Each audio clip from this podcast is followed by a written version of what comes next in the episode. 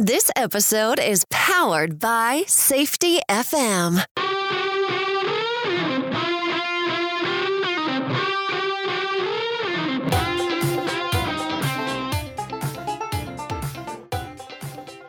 The Crucial Talks podcast with your host, Mike Sadam. Hello, everyone, and welcome back to the Crucial Talks podcast. I am your host, Mike Sadam.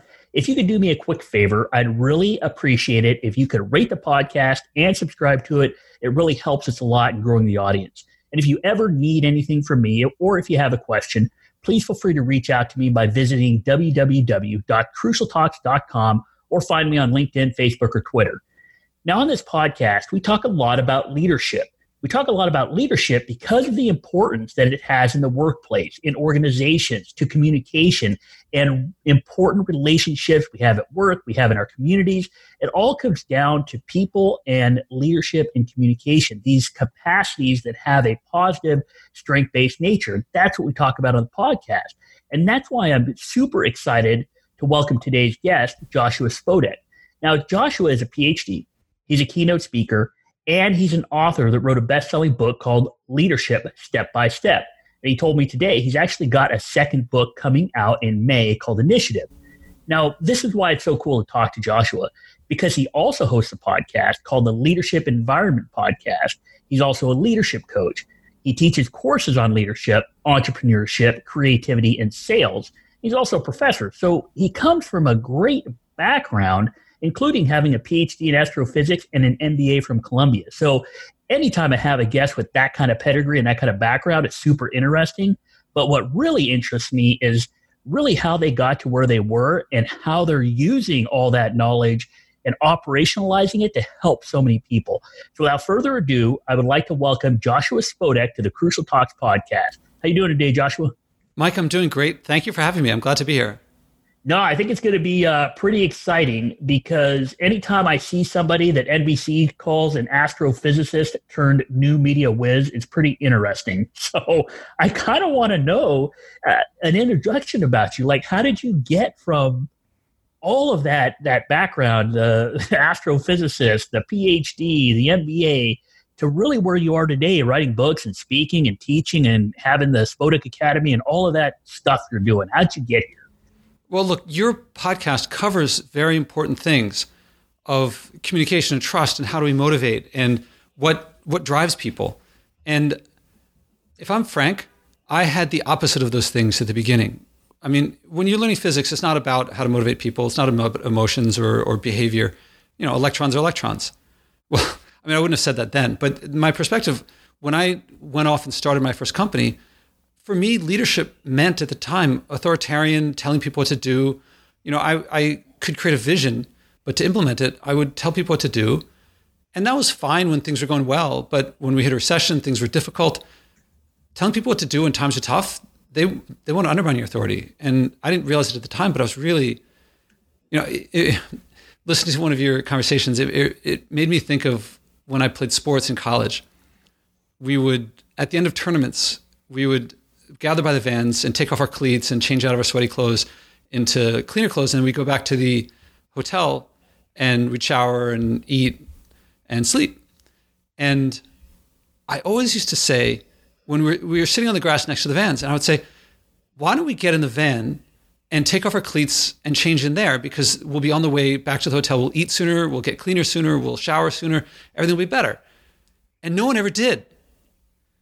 And it made total sense to me that we would do this, but they would also sit there and not do it. And one time, one of my teammates, KJ, looks up to me. I said to him, like, why aren't it, why don't we do this? And he goes, Josh, I hear what you're saying. It makes sense. But the way that you're saying it makes me not want to do it. And yeah, it's funny now.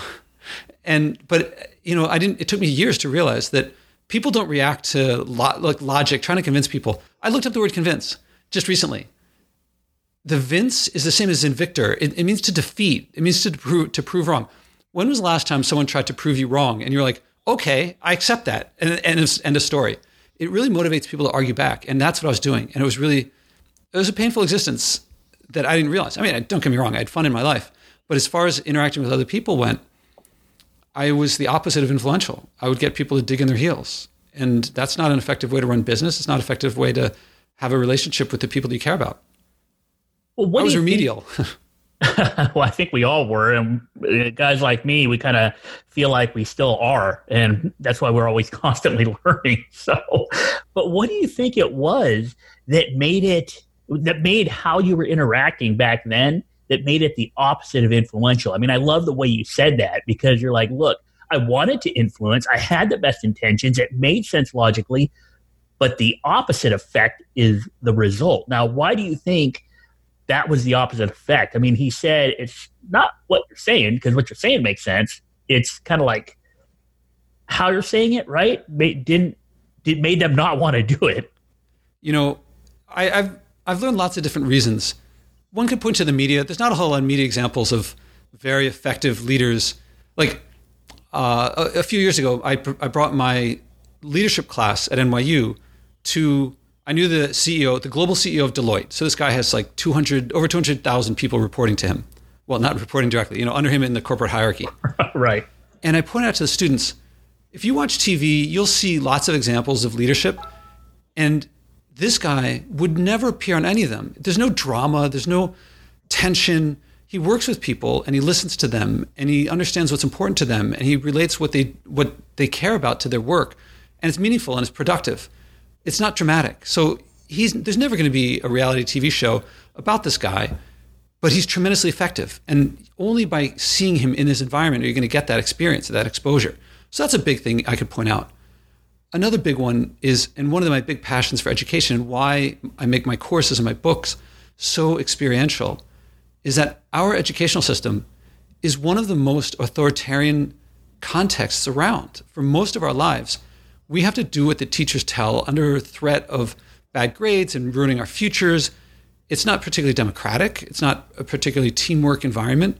The assignments are often we're grading people, and it's there's a model out there that says, well, we should grade the students, and that will give accountability to the teachers. But you know, one of the big things in science is we learn that you can have a theory that sounds really nice, but if it doesn't produce the results you expect, you got to get rid of that theory. And we haven't done that. We keep doubling down on it. So most of we spend what 12 16 years of our lives if we go to college more if we go past in an environment that's generally authoritarian. And when you try to lead in a, well i can't speak for other people but in my experience when people try to lead me using authority if you don't do this i'm going to punish you i want to undermine that authority. And i think that's what i was doing was i was you know i was captain of the team. So i'd say okay this is what we're going to do. And i think people wanted to undermine that. They weren't there to be told what to do. And I think these are the big models we have. We certainly have that experience. And that's why a lot of my students, a lot of my clients, they say, I've never taken a course like this. I had no idea that I could learn the skills that I'm learning here. I didn't think that was possible. There's actually, I'm really flattered. One of the reviews on on the Amazon page for my book is by this guy who he graduated from Annapolis, so you know, an, an officer in the Navy, and he does a video. I didn't know that they had video reviews until his, and he, he's holding the book and looking at the camera and he says, I thought you could not teach leadership. I was wrong. You can. This is different. And the reason he didn't is we just don't have exposure to effective leadership techniques, uh, leadership development techniques. They're out there. Don't get me wrong, but the predominant modes are not effective, and they teach the opposite. They might teach a lot of great facts, but leadership is rarely about how many facts you know. It's how you relate to people. It's your social and emotional skills. Well, yeah, I love what you said there, and it's it's interesting that you had a video review from a guy that came from a place that is supposed to to pump out leaders, and his response was, "I didn't think you could teach leadership, but that you proved that wrong." That that's fascinating to me, and I love. I also love what you said about the CEO. I mean, Deloitte's huge. What'd you say? Two hundred thousand people, and he'll never be on TV because there's no drama. But it's how he works with people, how he listens to them and that's what makes him very effective. what I love what you said is you said by seeing him in his environment. And that just speaks volumes to all of us, I think, because the situation, the context, right? So much of the quote unquote leadership stuff out there is like, hey, this is how you do it A, B, and C, or some kind of model or whatever. But our environments, our workplaces are very complex. They're they're malleable. They they move. They're kind of like their own breathing entity. And that's what I love about how you use that to move into this idea of experiential learning because I mean, really, what you just told me is that look, especially in this country, throughout our educational career and throughout how we interact with each other, we are defaulting to these settings that we believe are the way things should be done, but are actually counterproductive to where, what we actually want to accomplish. Yeah, I would say more than we default to it is we're taught to do it that way. A lot. I mean, look at some of the, how many great leaders left school. Bill Gates, Mark Zuckerberg, Jay Z, Oprah Winfrey, Elon Musk. You know, uh, go down the list. It's Mark, uh, uh, Mike, De- Mike uh, Dell, Michael Dell, Michael Dell, and I mean, you can go down the list. There's tons of them, and they knew what they knew that what was what was to come, and it wasn't going to help them. And I don't want to get down on our educational system, but you know, it's not just that we're defaulting to something. I think we're we're taught that way. There's there's a lot of great historical leaders. There's not a lot of people that I don't know many people who point to people today who proclaim themselves as leaders and say these are great leaders. There's a lot of people that say that they're leaders, and a lot of people say these are not great leaders. And I, to me, that points to our education. Well, our educational system, system is one of the big, uh, is one of the things that contributes to that. And the the dynamicness of our workplace is something that originally scared me. Originally, I thought, you know, there's a lot of people that they're engineers. Say, I work with a lot of engineers, people who are on the tech side or research and development, and come from a, a technical background and they look at management and some of them want to transition but a lot of them start and then like you know i don't want to do that i want to stay back where I, where I was now some of them view engineering as an art and i'm a big fan of that some of them are just scared as i was for a long time and how do you learn social and emotional skills? It's you i look at it as a performance art. It, you know it's an active social and emotional performance based field. And we know we actually do know how to teach these things very well because if you want to learn how to act or play sport or play a musical instrument or do the military, it's always you start with learning the basics and you practice the basics. And there's something that happens, even though you begin usually with something very mechanical, playing scales if it's a piano, ground strokes if it's tennis. It's not even really the sport yet. It's uh, playing scales not music. I wouldn't say it's a mechanical exercise, and it's not really expressive. But something happens when you practice enough, enough, and enough. And it's not random exercises, it's exercises that have been developed by masters over a long period of time. And something happens that eventually your authentic self emerges. And then you speak or you communicate authentically, genuinely, and yourself comes out. And that's the type of leadership that we respond to because inevitably you become vulnerable and you share yourself. And then people connect with you. And it's not easy. What I'm saying, it takes a long time. It's, it can be grueling. It's, it was hard to solve hard physics problems for me. This isn't intellectually challenging, but it's just as hard emotionally because you know when you share what you care about, that makes you vulnerable. And it's easier not to share that. But then people don't connect with you and they're not going to follow your lead as much because they're going to think, well, he or she, they're not sharing something. And when the chips are down, I don't know if that's something that they're not sharing might be something that's not in my interest. So I got to be careful around them. But if you share everything, not, not everything, I mean, you don't have to share like every time you blow your nose, but if you share what's important, then they can say, I trust this person when the chips are down. And then I can follow them in any time. Well, and that's what I love about what you're saying because you've talked about how workplaces are dynamic and how a lot of the things we learn, a lot of things we start doing, we have to start with the basics. So what I hear you saying, and I and I say it a lot, which is probably why I hear you saying it, is because the workplace, the environment, it doesn't matter if you're in mining or if you're in aviation, the workplace is very dynamic and it's different, but it's still filled with the with people that are still driven by by social belonging, social esteem. I mean, we're social animals that crave belonging and esteem with each other. And what I found interesting about what you said is really what you're talking about. And the way I say it is we're building capacity. And what you're talking about is building the capacity to be a leader or building communication capacity. Some people talk about building safety capacity, the, you know, the ability to absorb these kind of anomalies that happen. And it kind of seems like with these basics that you start with, with what you start learning, just like a piano, right? Like you might start playing scales or playing the basic songs or whatever. But after time, after practice, you can begin to see notes ahead. You can begin to hear, you can begin to to be a little more flexible in how you play and the, the different strokes of the keys and what those sound like.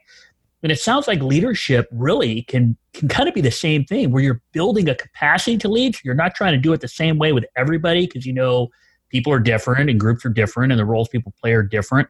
But by building that capacity, you become more effective in those changing environments, in that kind of dynamic workplace. Yeah, imagine to me these exercises when you practice uh, uh, the exercises in my book, which are the same as the exercises in my classes. Imagine you lived in a world where they taught how to play piano. They said, "Here, here's what we're going to teach you piano. Sit in this classroom, and we're going to lecture to you for two years.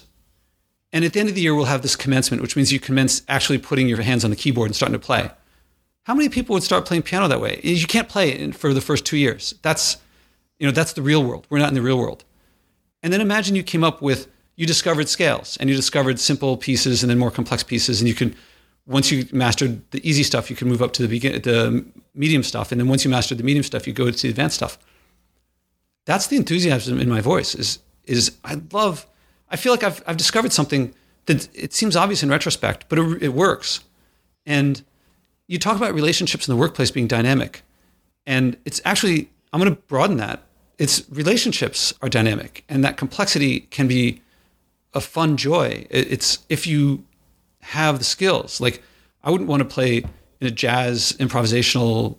I don't know how to play a musical instrument, so I can't do it. But if I once you get good at it, you want to play more. And I have to say, my work relationships have definitely improved. All my relationships have improved, and all my clients they come back. It's usually it's almost always like month two, sometimes month three we've been working on stuff that's on working with their workplace relationships. And invariably they come back and it's either about their spouse or their kids.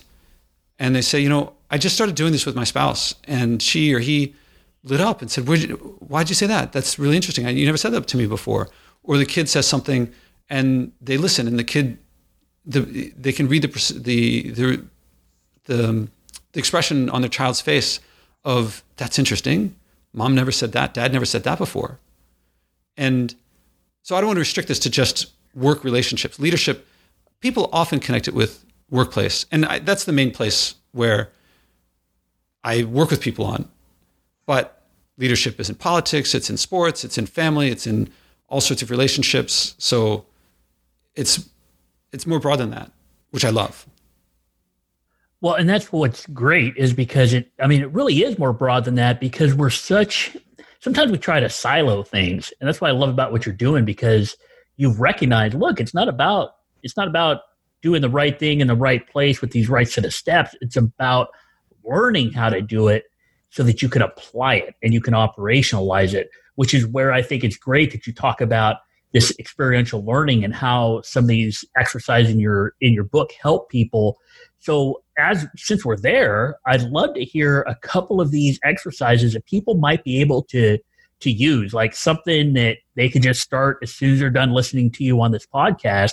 They can start doing that might actually help them or, or move them down this road toward building leadership capacity and the ability to have these stronger relationships. I want to clarify one thing first that scales will help you teach the piano. But if I say, here's a scale that you can play, and someone just plays one scale, it's not going to get them anywhere. And right. you got to practice. You know, how do you get to Carnegie Hall? Practice, practice, practice. So right. I can give lots of examples. And hearing them without practicing, I don't know, it's not going to hurt. You got to practice. So, I mean, the, the big one that I get brought in most for is meaningful connection. And it's how to make a meaningful connection with someone. Most of the time when we meet people, people know not to talk so much about politics and religion usually when they meet someone because it often leads to arguments It gets to arguments because people care about those things. So they talk about weather, sports, traffic on the way over. And these are things that people don't particularly care about. I mean, you might care about your sports team, but not in the way that you care about politics or religion. So small talk is usually it's people talking about stuff that doesn't matter. They're making meaningless connections. And I'm done with the days of when I go to a networking event, wanting to get away, get back with the most cards that I can, and hopefully give out the most cards that I can if the connection, I'd rather make a small number of connections if they're meaningful than however large number if I have to if I can't remember what that person was about and I have to read the card for my note that I took on it's you know secretly after I stopped talking to them. So meaningful connection, and you can go to joshuaspodek.com and meaningful slash meaningful dash connection. And it's, I got an excerpt from my book and I got, um, I got videos of me doing this with Marshall Goldsmith, who's one of my mentors. And there's a script that if you follow, you will create a meaningful connection with someone in a way that they it has never in my experience brought up argument. But people share something that they care about and they really like it. And it usually ends with the other person feeling like oh, i want to keep talking to this person. And what do you want more if you're say in a job interview? Then the person wants to talk to you more. Even if you don't want the job you still want you to be the one who makes the choice not them. So well if you don't mind me asking you mike can I ask you what, what's a passion of yours outside of work and family? Oh, uh, let's see here. Uh, Sorry to put you on the spot, but oh no, no problem. Um, actually, uh, like motorcycles and motorcycle riding. No, That's funny because I, I actually a former client taught me how to ride a motorcycle. We we you know this was after I'd finished coaching him and we became friends, and he bought a motorcycle and we went out to a parking lot and we oh man, I accidentally when I came to a stop, it stalled and it fell over. Uh, oops.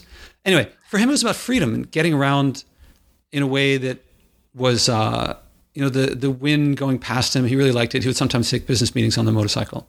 I had another friend who I think he was like a very macho guy, and I think it showed off a pers- part of his personality. I don't know. Is this is it like that for you? Is it one of those things? Yeah, it is. It gives you the ability to see outside, to smell the smells, to, you know, you're on a motorcycle, so it's not like you're going to get bugged on your phone or anything like that. So, yeah, it, it is quite a bit of that. It's so you went really into detail of like smelling the smells. I mean, is it really that? Because I don't remember that, but maybe you've done it more. Can you tell me more about that? About the smells and that level of detail? Well, of course, because if you're on a long motorcycle ride, I mean, you're passing through different areas, farmlands, cities, all of that. So as you're traveling, your your senses are heightened, right? It's not the same thing. Like inside a car, you're constantly looking at the dashboard and the inside of the car, and it's enclosed. But on a motorcycle, you're out there feeling and hearing and sensing the things that you can't do in a car. Now, I when I asked you what a passion of yours was besides work and family. That was actually the beginning of the meaningful connection exercise. Mm-hmm. And I just did it on the fly. And how did you feel about it? We're talking with, you know, it's not designed to be a public performance. So it's not usually done with recording right. and for people to listen. but if you don't mind my asking, how did you feel about that little bit? And it's sorry to stop in the middle because actually I'm interested to hear more.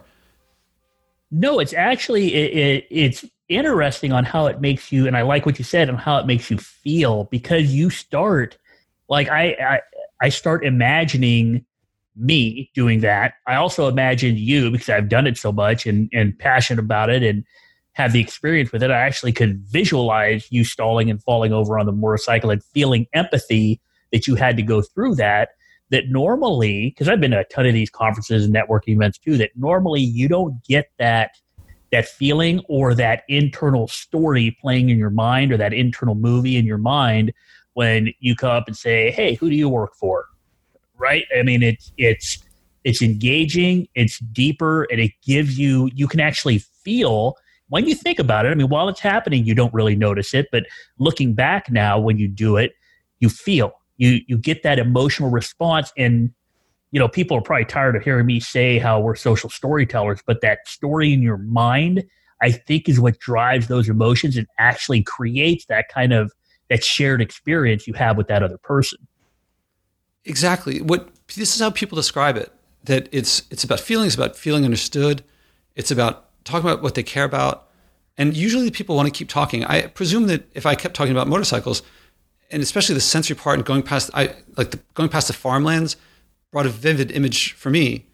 And, you know, more than if you had said, oh my God, I 95 on the way over, so much backup. I'm like, yeah, I guess that's, that's like more annoying. And so I, I won't go through the full script because, as I said, joshuaspodek.com slash meaningful dash connection. It's right there and they can read it and they can see, and then they can go and re listen to this episode or our implementation of it.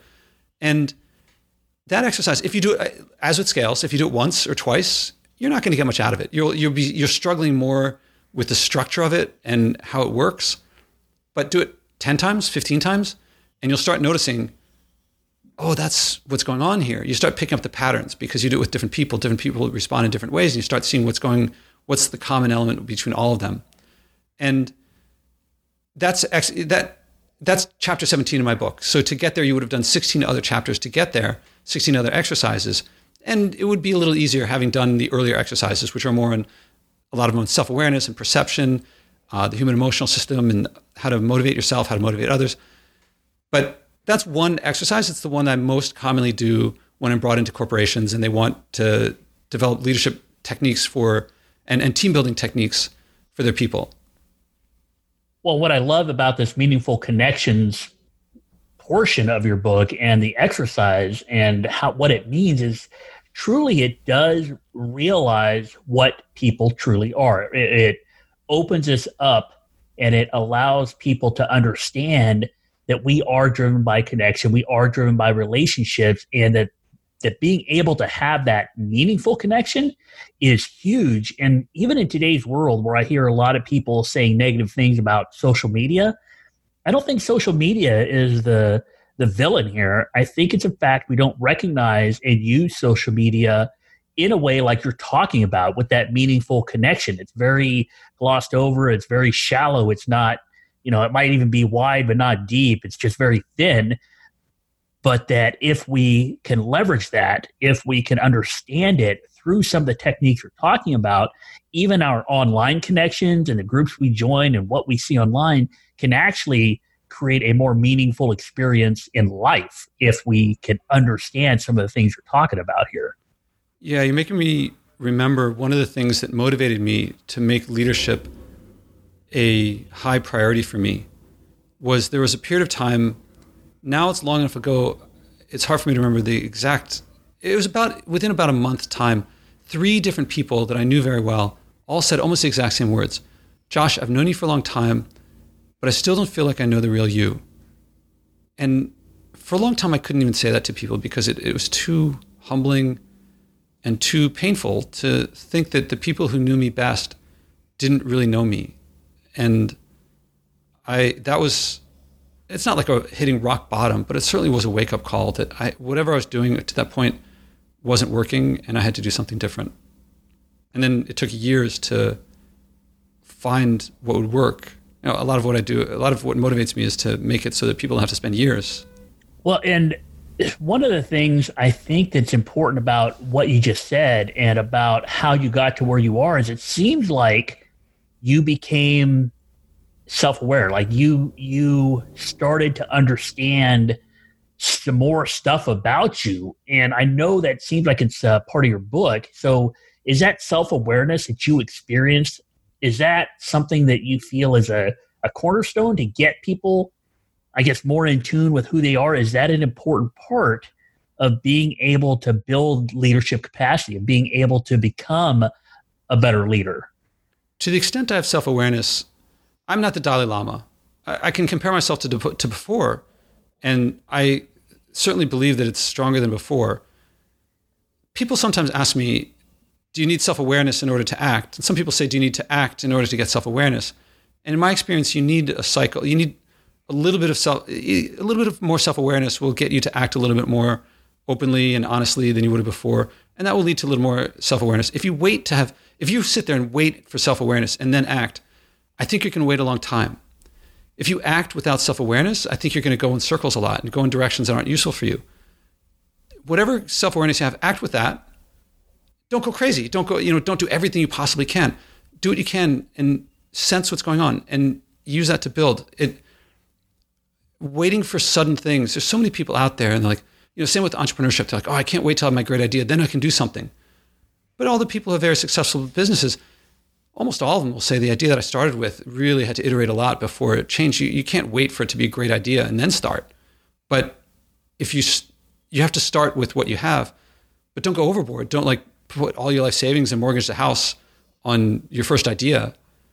Likewise, if you, if you have self awareness to some degree, like if you have some direction, act on it to some degree. Don't mortgage the farm. Take, make a little progress. And that's why my exercises are designed, the early ones, pretty simple. Anyone can do. I mean, not, you know, there's still challenge to them, The second one's a little more challenging than the first. It builds on it. And the third one's a little more challenging than the second. And you develop it along the way. Just like pick a great musician who plays Carnegie Hall. At some point, all they could play was a scale. At some point, they could play modestly complex pieces, but they couldn't really express themselves. At some point, they could express themselves, but not freely.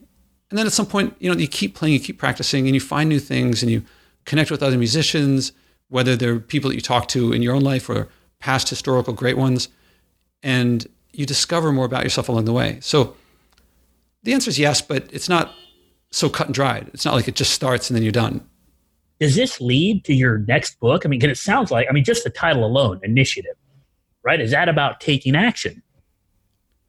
Yeah. And it's, well, it's about taking action in a cycle, not just because a lot of people say just act and your passion will follow. A lot of people say act on your passions. And I think you need both. And I, I call it my initiative, action, passion cycle because what a lot of people feel like either they have no passion or they have a few and they're not sure which to act on because they're afraid of acting on one. And if they act on one, then what if the other one was actually the, the big one? So people generally have enough direction to get them started if they take initiative. Then once they act, that will either reinforce that passion and they'll know how to act more, or sometimes they'll say, oh, you know, I thought this was it, but it's not. And so the exercises in that book are designed to get you doing simple, basic things at the beginning that will get you to feel. Usually, it, usually people have a pretty good sense of yeah, they want to do more, but they they don't have the structure for how to move forward without fearing regret or something like that. Well, and that's kind of interesting. I mean, you talk about fear. I think part of what holds us back or what keeps us from moving on is fear. And it's not really even like physical fear, but more emotional fear it seems to come from not I don't even know how to say this really, but not really from inside of us, but what we think other people will think about us. And that's what kind of bogs us down sometimes on moving forward. I found that there are many reasons why people don't move forward. And I found what works getting past that. And in many cases, simply getting past it, you look back and you're like, oh, I realized what it was. You don't always have to know. You know, there's a model of if you don't pull the dandelion out by the roots, then it'll just grow back.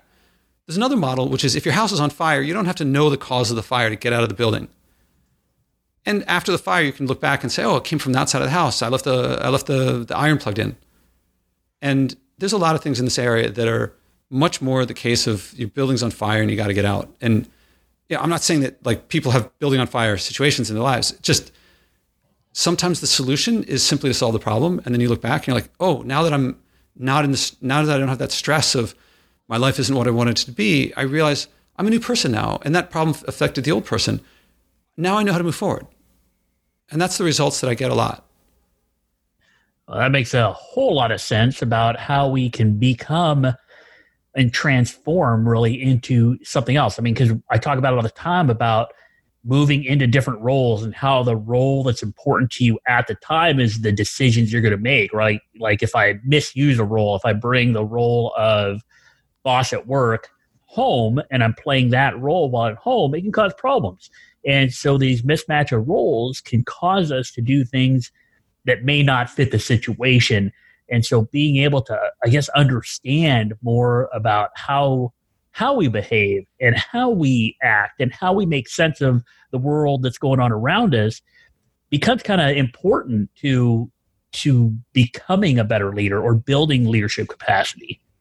I want to go beyond just understanding, which is important, to behaving and based on social and emotional skills, behaving effectively to get the results that you're looking for with confidence, based on experience, not simply based on having read something in Harvard Business Review or something like that. No, keep reading, but yeah, in my column in Inc., I noticed if you put Navy SEAL in the title, it gets a lot of clicks. And Navy SEALs didn't learn how to become Navy SEALs by reading articles about Navy SEALs. Their training's hard. If you could read the articles and that was it, they would do that, but they don't. There's a lot of training. You know, most people don't have to reach Navy SEAL level of overcoming challenges and things to have what would be a success, what they would consider a successful life. But you still got to do something. And so mere understanding is, is, in my opinion, insufficient. Uh, it depends on what you want in life. If you just want to understand things, fine. But my stuff is to get you to be able to act so that people respond to you and say, I want to follow this person. I trust this person. I want to be with this person. I like this person. Well, so as we start wrapping up this episode, I would love to be able to talk to you just a little bit about some of the things you offer because i mean people are getting it generally. They know that you are a professor. They know you've written two books well one book and the second one's coming out in may.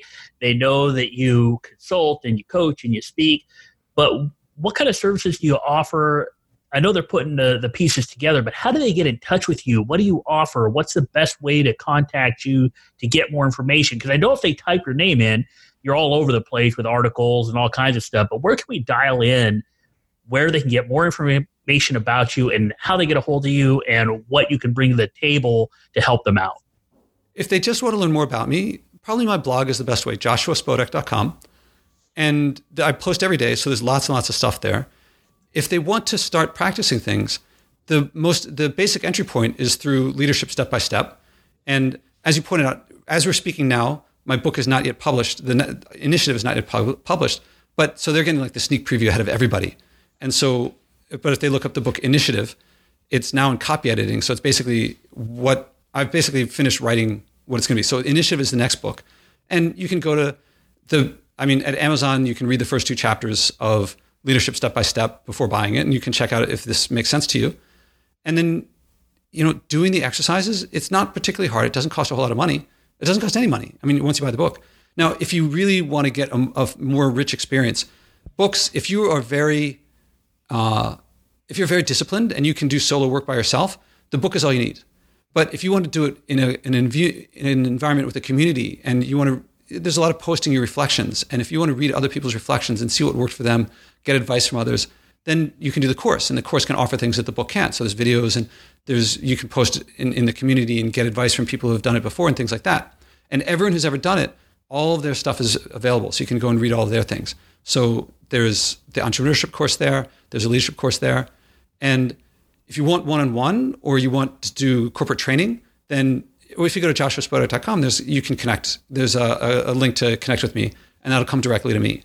Oh, and and it, sorry, if you live in New York City, then I teach at NYU, and depending on the semester, sometimes I teach for adult learners and it's for professionals. And so you have to check semester by semester.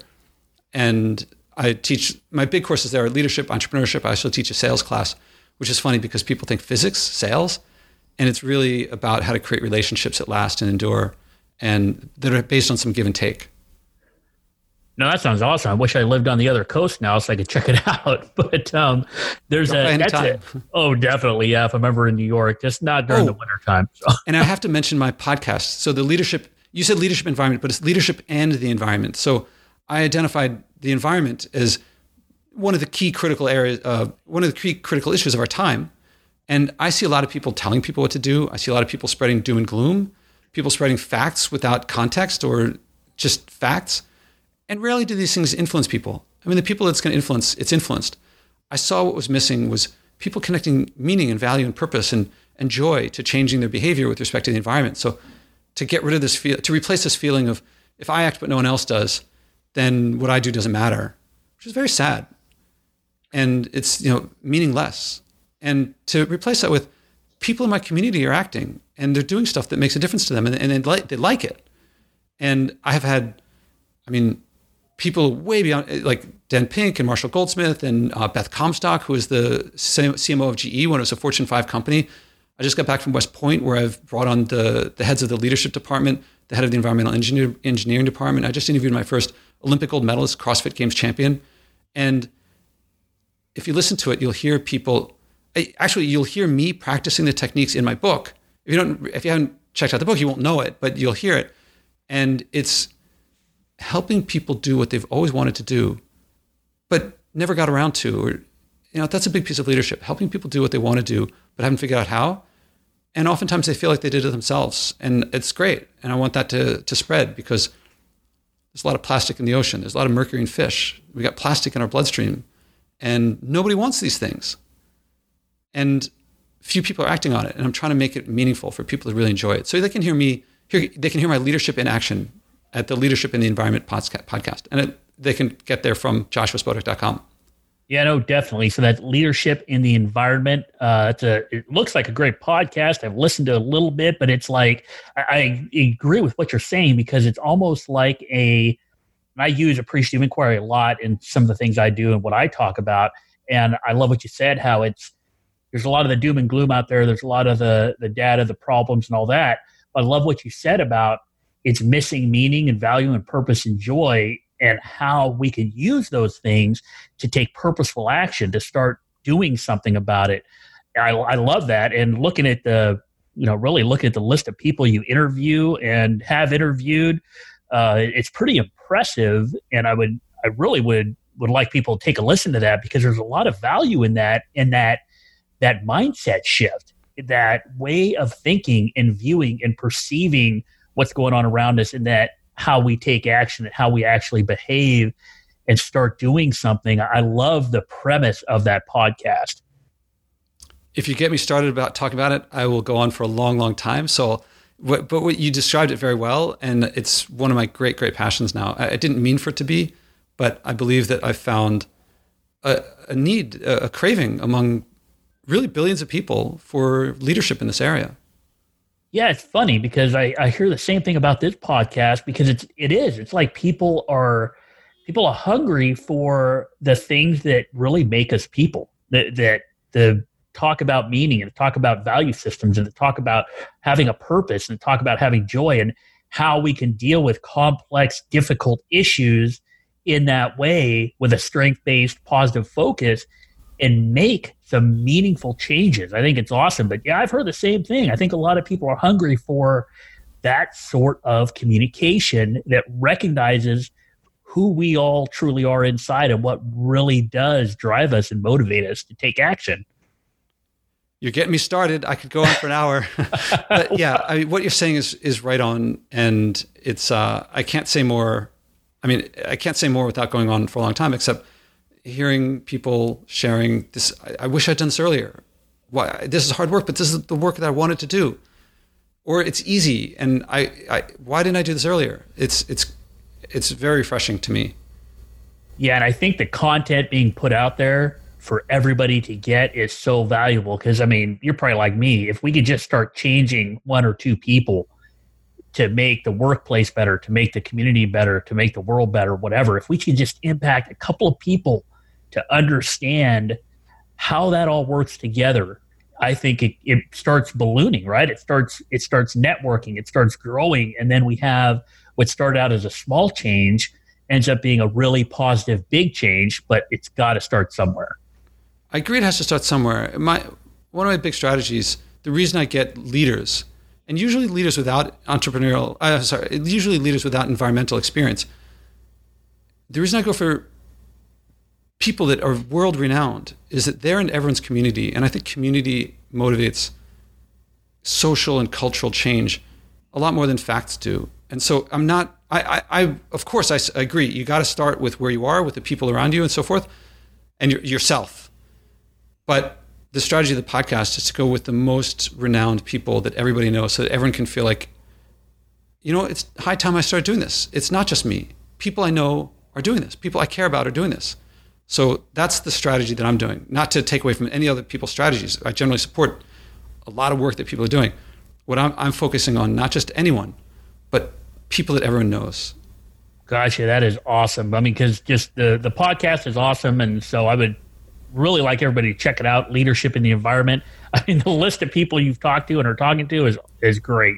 So I know you got to get going. I know we've uh, wanted to close out this episode, and I'd love to have you back on some other time, just because I'd love to get. I mean, we started going down this road about your podcast. There's so much value in that. Someday, I want to would love to get you back on to talk a little bit more about that. I think that'd be great uh, I'm chomping at the bit. All right, good. We'll have to make sure we schedule that because I think that would be a super interesting conversation. So I really appreciate you coming on. Do you have any other uh, words for us of wisdom from your your background or where you're going in the future? Anything uh, you want to leave us with that can help us tomorrow? You know, the the best advice I can think to give is practice, practice, practice. Uh, the books are designed to give you structure so that you can practice something without fear of am I going in the wrong direction or is this you know does this work? And so you know, I recommend starting with them if this is if if your podcast is something important to the listeners. This is something that will help you in that direction. But it's not the only source. I recommend it, but you know, practice and don't expect. It certainly didn't work with me to expect if I just wait, it'll get better. Right. You got to do something. you got to take action. You got to take that first step. So, anyway, this has been a great conversation. I really appreciate you coming on. Thank you so much. I got a ton of value out of it. This has been probably one of the best interviews I've done, I, at least personally, because I've learned so much from you. It really has been a, a great conversation. I wanted to thank you for coming on. I'm honored and flattered, and if I can be of service in the future, I would I'd be happy to be.